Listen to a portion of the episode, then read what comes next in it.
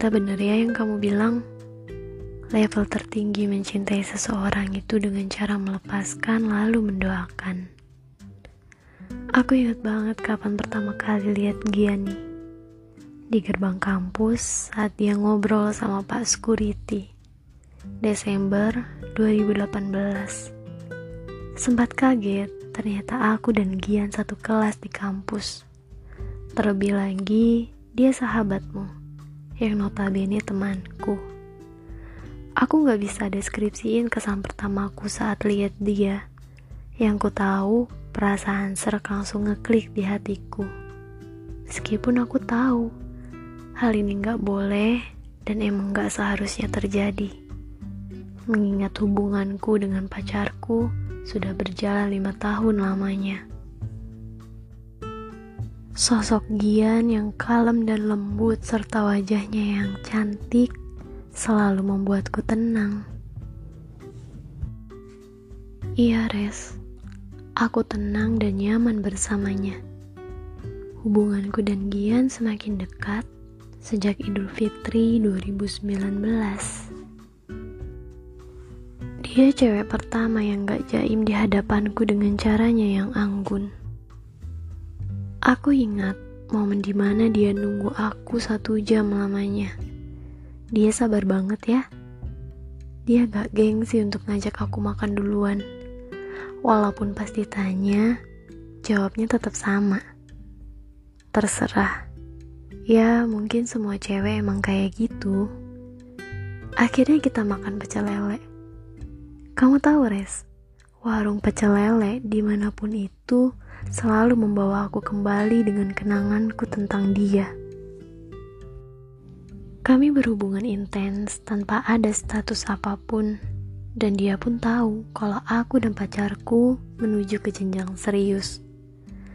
Tapi kurasa kita berdua ingin nikmatin perasaan ini walau sementara.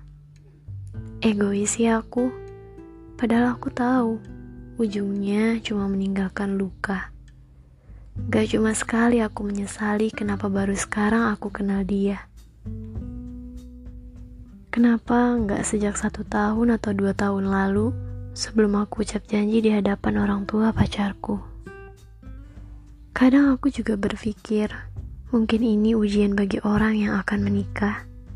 Hingga akhirnya di penghujung tahun 2019, aku beranikan diri untuk memberikan secari kertas undangan pernikahanku kepadanya.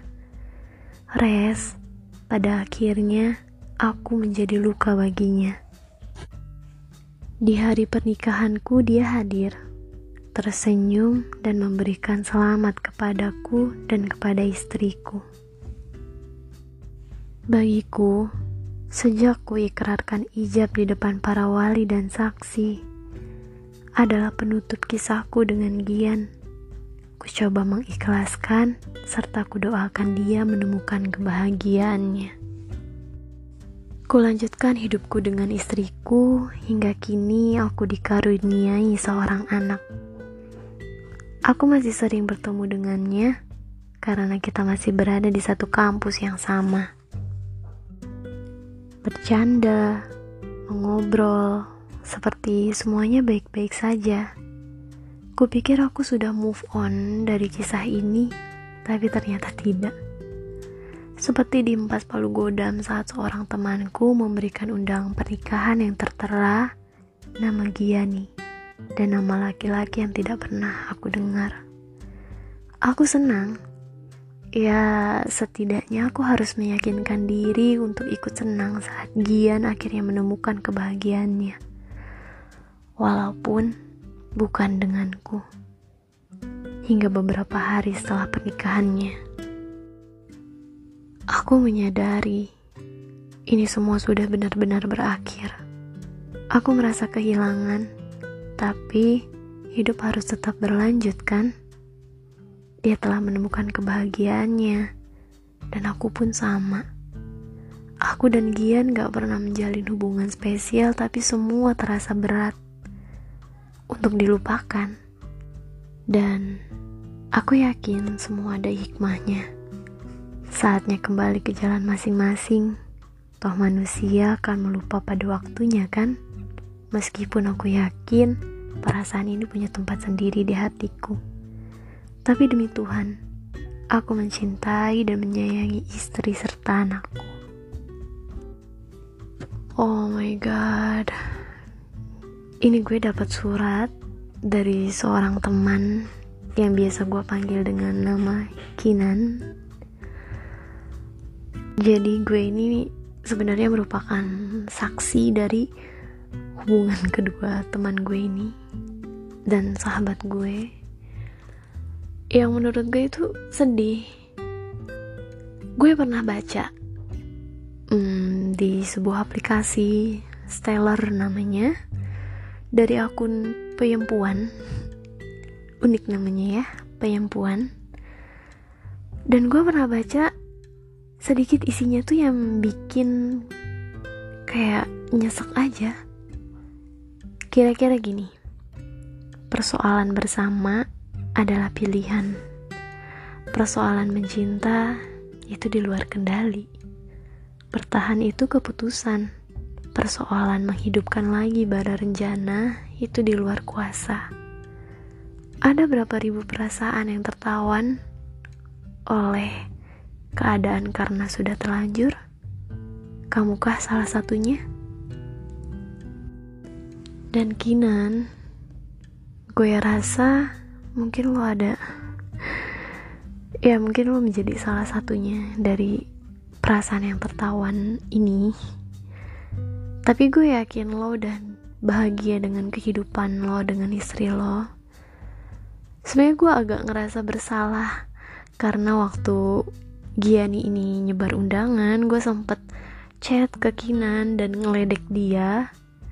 Dan dia terlihat baik-baik aja gitu kayak nggak ada masalah.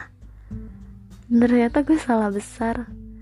Dia ngirim surat ini dan gue jadi ngerasa bersalah awalnya gue pikir Kinan ini udah siap untuk kehilangan karena setahu gue Kinan yang beranjak pergi duluan dari perasaan ini. Atau mungkin memang perasaannya tetap ada tapi dirinya yang udah berlanjak untuk singgah bukan singgah ya menetap di tempat yang lain yang menjadi pilihan hidupnya tapi ternyata sekuat apa pun kita mempersiapkan mental, mempersiapkan hati untuk menghadapi sebuah kehilangan, itu nggak akan pernah berhasil. Kita akan tetap merasa kehilangan, dan nggak ada satu orang pun yang baik-baik aja ketika merasakan kehilangan. Berat banget. Gue yang jadi saksi ikut ngerasain aja gitu. Karena gue juga tahu dari kedua belah pihak gitulah.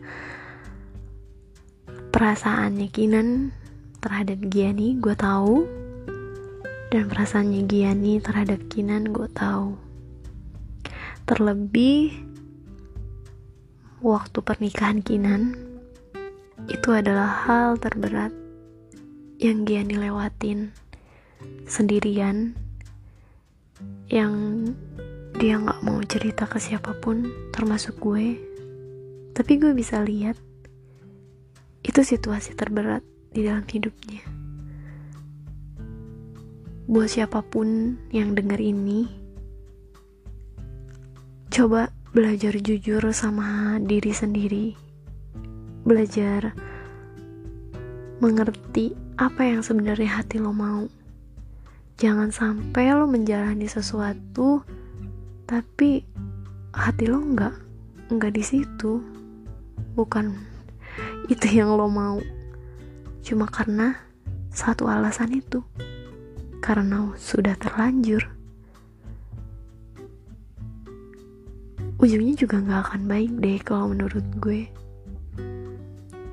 Jadi, semoga siapa pun yang sedang ada di fase ini sebelum terlambat,